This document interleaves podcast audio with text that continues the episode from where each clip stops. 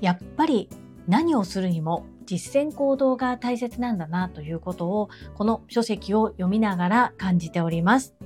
まだ全て読み終わっていないのですが、今まで読んだところでの所感をアウトプットさせていただきます。この配信は、ボイシーパーソナリティを目指すジュリが、家事、育児、仕事を通じての気づき、工夫、体験談をお届けいたします。さて、皆様、いかがお過ごしでしょうか？本題に入る前に一つご案内をさせてください。こちらのチャンネルでは個人スポンサー様を募集しております。ご自身の PR、どなたかの応援、何かの広告宣伝などにご活用いただけます。ありがたいことに現在5月の頭までご予約をいただいておりますので、ウィークリースポンサーのコールは5月の頭以降が一番最短となります。挿入でデイリースポンサー様を入れることは可能です。概要欄にあるリンクからどうぞよろしくお願いいたします。そんなこんなで本日のテーマ、東京インフルエンサーアカデミー主催中島優子さんの最新の著書、インスタで夢を叶えた50人のやり方を一冊にまとめましたの本を読んでの書簡のアウトプットをいたします。スタンド FM で配信をされている日野竹頭の整えどころの日野竹先生もこちらの書籍のアウトプットをされていましたが、インスタグラムには無限の可能性がまだまだ秘められているということで、実際にインスタグラムで結果を出した方の体験談を中心に記載があります。まだ私3分の1程度しか読めてないんですが、実際にこの中島優子さんの東京インフルエンサーアカデミーで学ばれた方がどのようにして結果を出していったのかっていう、そういった実際の体験談を今読んでいるところです。そこでいくつか体験談を読む、成功談を読むうちに気づいたことが2点あります。1点目は学んだことを素直に実践行動できているかというところ。2つ目が自己分析をできているかというところです。まず1つ目の学んだことを実践行動に移せているか。これはどんな学びでも同じだと思うんですが、学んだことを頭で分かっていても、それを実践行動に移せるかどうかで結果が変わるっていうふうに、すごくこの体験談を読んでいて感じます。この結果を出された方っていうのは、やはり教わったことをちゃんと自分でできるかできないかではなく、やろうというふうに行動に移した方々だなというふうに感じました。二つ目の自己分析ができているかどうかです。皆さん、やっぱりリサーチをしたり、数値を見るっていうことをしっかりされていて、同じような内容を発信している方の良いところを TTP、徹底的にパクったり、TTM 徹底的に真似てみたり、そしてその結果がどうだったのかっていうことをきちんと数字を見て、小さな誤差でも、それがなぜ伸びたのか、それがなぜあまり伸びなかったのかということをしっかり分析をして、次の投稿に活かされているという部分です。これはおそらくインスタグラムだけではなく、こちらのスタンド FM にも言えることですし、どんな学びであったとしても言えることだなというふうに思うのですが、この体験談がとても役に立つなというふうに感じました。そして自己分析をした上で数字を入れたり、自分にとっては当たり前と思っているところも実は他人から見たら当たり前ではなかったというようなところも前面に出していくということをされた結果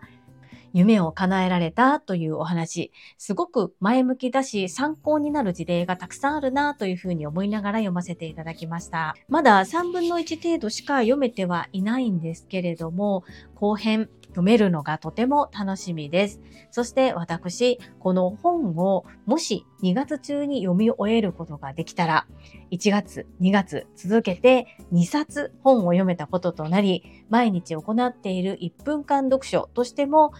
自分が実践行動して結果を出せたっていう部分につながってくるのかななんて思ったりもしています。何事でもそうですが、学んだことを頭の中だけでくるくる考えたり、ずっと自己満足で置いているのではなく、インプット1に対してアウトプット9を目指して、ぜひアウトプットを行っていきましょう。これを読みながら私も新しく作ったインスタグラムのアカウントがありますので、そこで完璧とまでにはいかなくても少しずつでもこの要素を取り入れて行っていこうと実験してみようというふうに思っております。もしインスタグラムされてる方はとても参考になる書籍かなというふうに思いますので、ぜひ参考にしてみてください。どうぞよろしくお願い申し上げます。本日は東京インフルエンサーアカデミー主催中島優子さんが出された著書インスタで夢を叶えた50人のやり方を一冊にまとめましたを読んでの書簡のアウトプットをさせていただきました。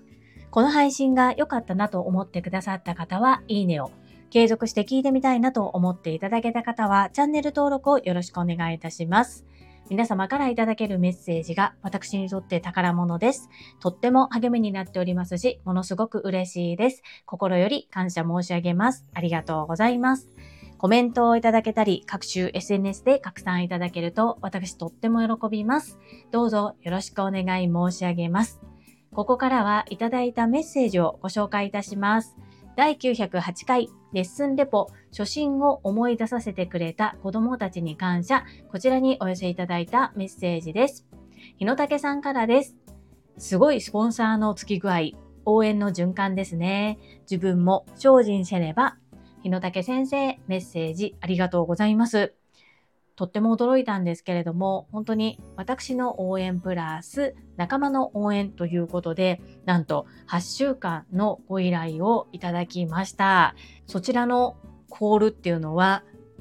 3月の頭ぐらいから開始になるかと思うんですけれども、精一杯させていただきます。日野武先生、メッセージありがとうございます。続きまして、石垣島のまみさんからです。樹里さんこんばんは。久々にまみぴーです。子供から初心を思い出す樹里さん、そしてデコ巻き寿司を切ったお母様のパッと明るくなった姿にグッとくる樹里さん、私も聞いてて心が動きました。この感動があるから頑張れるよね。私もうるうるです。マミピメッセージありがとうございます。はい。そのことをすごく思い出させてもらったレッスンでした。本当に苦しかったんだろうなって思いますし、そしてそんな苦しい中でもパッと明るく笑える瞬間があった。そしてそういう場を提供することができたというのは本当に嬉しかったです。まみぴ一緒にうるうるしてくださってありがとうございます。はい、いただいたメッセージは以上となります。聞いてくださった皆様、いいねをくださった皆様、そしてコメントをいただけた日野武先生、まみぴ、ありがとうございます。最後に2つお知らせをさせてください。1つ目、タレントのエンタメ忍者みやゆうさんの公式 YouTube チャンネルにて、私の主催するお料理教室、ジェリービーンズキッチンのオンラインレッスンの模様が公開されております。動画は約10分程度で事業紹介、自己紹介もご覧いただける内容となっております。概要欄にリンクを貼らせていただきますので、ぜひご覧くださいませ。2つ目、100人チャレンジャー in 宝塚という YouTube チャンネルにて42人目でご紹介をいただきました。こちらは私がなぜパラレルワーカーという働き方をしているのかということがわかる約7分程度の動画となっております。概要欄にリンクを貼らせていただきますので、合わせてご覧いただけると嬉しいです。どうぞよろしくお願い申し上げます。それではまた明日お会いしましょう。素敵な一日をお過ごしください。スマイルクリエイター、ジュリーでした。